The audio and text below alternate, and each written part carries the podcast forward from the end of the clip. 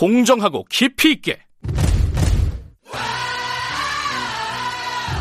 오늘 하루 이슈의 중심.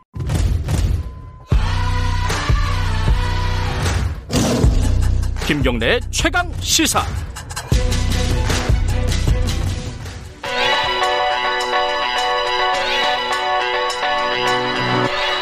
최강 시사 윤태곤의 눈.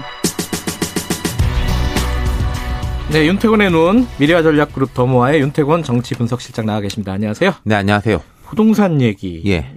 시정연설에서도 나왔었죠. 그렇죠? 그렇죠. 뭐 제가 이제 경제 전문가가 아니니까 부동산 대책의 구체적인 걸 짚어본다기보다 좀 정치적인 흐름 같은 걸 짚어볼까 싶어요. 예. 말씀하신 대로 대통령 시정연설에서 부동산에 상당한 할애가 됐어요. 음. 뭐 임대차 3법 안착, 중형 공공 임대주택 공급 뭐 이런 걸 대통령이 강조하면서 전세 시장을 기필코 안정시키겠다. 음. 정부의 의지는 단호하다. 이렇게 이야기를 했거든요. 근데 그닥 반응이 좋지는 않은 것 같아요. 좀 구체적인 얘기는 아니었다 이런 평가도 있고요. 네, 거기다가 이제 문 대통령이 작년에 2019년에 그 국민과 대화를 했어요. 그때 네. 부동산 문제는 우리 정부에서는 자신 있다고 장담하고 싶다. 음, 이게 뉴스가 많이 됐습니다. 네. 예. 그러면서 우리 정부에서는 전월세 가격은 안정돼 있다. 음. 그랬단 말이에요. 네. 이 작년인데 작년에 이렇게 말해놓고 올해는 전세값은 기필코 잡겠다. 음. 이러니까 그건 지금은 안정 안 돼 있다는 뜻이지 않습니까? 맞아요. 뭐 실제로 음. 뭐 그렇기도 하고요. 최근에 부동산 관련된 뉴스가 다시 많이 나오고 그렇죠. 있어요. 예. 근데 이게 지금 여권의 정확한 인식이 뭔지 잘 모르겠는 게요. 예. 전 대통령이 이제 그저께 뭐 전세 값은 반드시 안정시키겠다 이랬는데 네. 전대시장은 홍남기 부총리는 그제 관계장관 회의를 주재하면서 이게 임대차 3법에 따른 과도기다 뭐 이런 식으로 말했단 말입니다. 네. 저금리 기조 등 정책 요인과 가을 이사철 계절 요인, 신종 코로나 바이러스로 연기됐던 신규 입주 수요 등 불안 요인이 있다. 이거 현재 이야기고 네. 4분기 중에는 수도권과 서울 내 아파트 입주 물량이 예년을 상회하는 수급 측면의 요인도 감안할 필요가 있다. 음.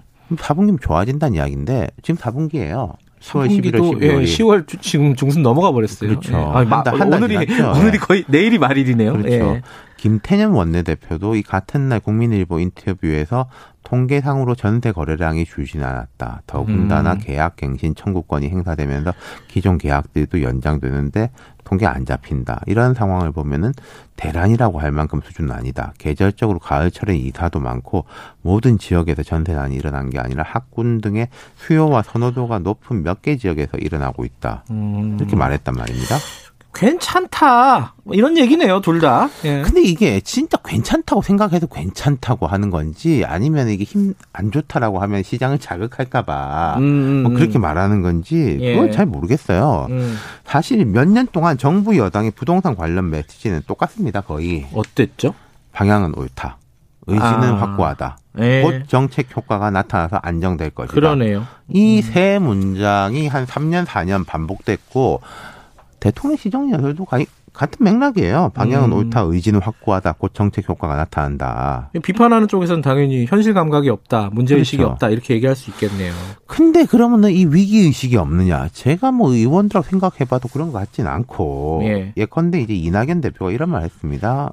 그저께 정부와 부동산 전, 주식, 부동산 및 주식 현안에 대한 긴박한 협의를 날마다 하고 있다. 며칠 안으로 정부와 합의한 결론에 대해서 작은 희망을 드리겠다. 음. 어제는 비공개 최고위원회도 소집했고 전월세 대책도 곧 내놓는다는 얘기도 나오고 있고요. 뭐 그렇죠. 그렇죠? 그리고 네. 이제 부동산 관련해서는 요 문제가 있는 것 같아요. 지금 이제 공시지가 현실화, 음. 공시지가 현실화는 게 쉽게 말하면은 부동산 보유세를 올린다는 그렇죠. 세금 올라간다는 예. 얘기죠. 예. 그 현실화를 하는 대신에 1가구 1주택 중저가 주택에 대해서는 좀 낮춰준다. 뭐 음. 이게 정부 이야기입니다. 그러니까 서초구가 했던 거랑 비슷한 건데 예. 이게 그러니까 집이 두 채 있는 것도 아닌 사람은 우리 집뿐만 아니라 다른 집도 다 올라가가지고 이사도 못 가는데 세금만 올라서 고통받는다. 뭐 이런 이야기들이 있죠. 나오, 나오죠. 예. 예. 예. 근데 이게 정부하고 청와대는 공시가격 6억을 기준으로 당은 9억을 기준으로 주장하고 있다. 이런 이야기가 들려요. 예. 그럼 공시가격 9억이 중저가냐? 뭐 그건 이제 비싼 집 아니냐 음. 뭐 이런 논리하고 집값이 하도 올라가지고 강남 아니라 강북에도 국민주택 규모 그러니까 전용 면적 25.7평이죠 한 32평 다뭐 9억 다 넘는다 공시지가로. 음, 넘는 데꽤 있어요. 네. 예. 이런 의견 충돌인데 근데 이제 어쨌든 분명한 것은 공시가격 9억. 그러니까 강북에 있는 뭐 한 32평짜리 웬만한 집들도 음. 보유세는 오른다. 이렇게 음. 보는 거죠. 야당은 여기에 대해서 뭐라고 하냐? 야권이라든지 뭐 업계에선 이런 식으로 보는 거죠. 자, 현 정부가 재건축 재개발 규제했다. 서울 시내 사람들이 가고 싶어 하는 곳에 공급을 줄인다. 공급이 줄었다? 네, 저쪽 네. 뭐 외곽에는 신도시 만든다고 하면서. 그 다음에 음. 대출을 막아가지고 집을 못 사게 한다. 수요도 음. 틀어막는다. 음. 그리고 집 있는 사람한테는 세금을 올린다. 3종 세트다. 네. 시장을 네. 붕괴시켰다. 네. 이게 이제 원희룡 제주지사도 어제 뭐 이렇게 정리를 했는데 이게 뭐 야당이라든지 예, 뭐 업계에서 보는 이야기인 거죠. 임대주택은 시간 많이 걸린다. 이런 그렇죠. 얘기도 하고요. 네. 그죠. 이게 참 부동산 시장은 해결할 수 있는 방법이 현실적으로 없는 거 아니냐 이런 생각까지 아니, 들어요. 사실. 그러는 거죠. 제가 이제 여러 번 그런 말을 한 적이 있었는데 정부에서는 이런 것 같아요. 왔다 갔다 하면은 될 일도 안 된다. 음, 음. 뚝심 가지고 쭉 가야 된다라는 거랑 근데 이제 야권이라든지 이런 쪽에서 틀린 방향으로 쭉 가봤자 그거는 점점 거리가 멀어진다. 예. 뭐 이런 건데 어쨌든 현 정부의 가장 큰 아킬레스건이 부동산 문제고 어떤 면에서 보면은 견조한 지지율로 부동산 문제를 막고 있는 형국이 있어요. 정치적으로 음. 보면은. 근데 어쨌든 정부 여당은 이제 방향은 옳다 계속 이 방향으로 간다 효과는 곧 나온다라는 입장인데 예.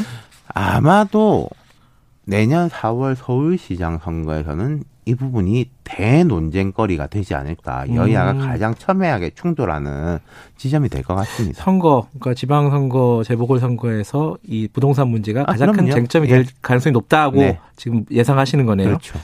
그럴 가능성이 있죠. 이거 먹고 사는 문제니까요. 그럼요. 예. 모두가 이해당 타자니까요. 예. 예. 여기까지 듣겠습니다. 고맙습니다. 감사합니다. 윤태곤의 눈이었습니다. 김경래 최강사 2분 여기까지고요. 3부에서는 여의도 신호등 한 주간의 정가인물 집중 탐구하는 시간 가져보고요. 그리고 세월호 참사 관련해 가지고요. 지금 진상규명 특별법을 개정하자 이런 국민청원을 하고 있다고 합니다. 오늘은 오랜만에 유경근 집행위원장 세월호 어, 참사가족협의회 좀 모셔가지고 얘기를 자세히 좀 들어보도록 하겠습니다.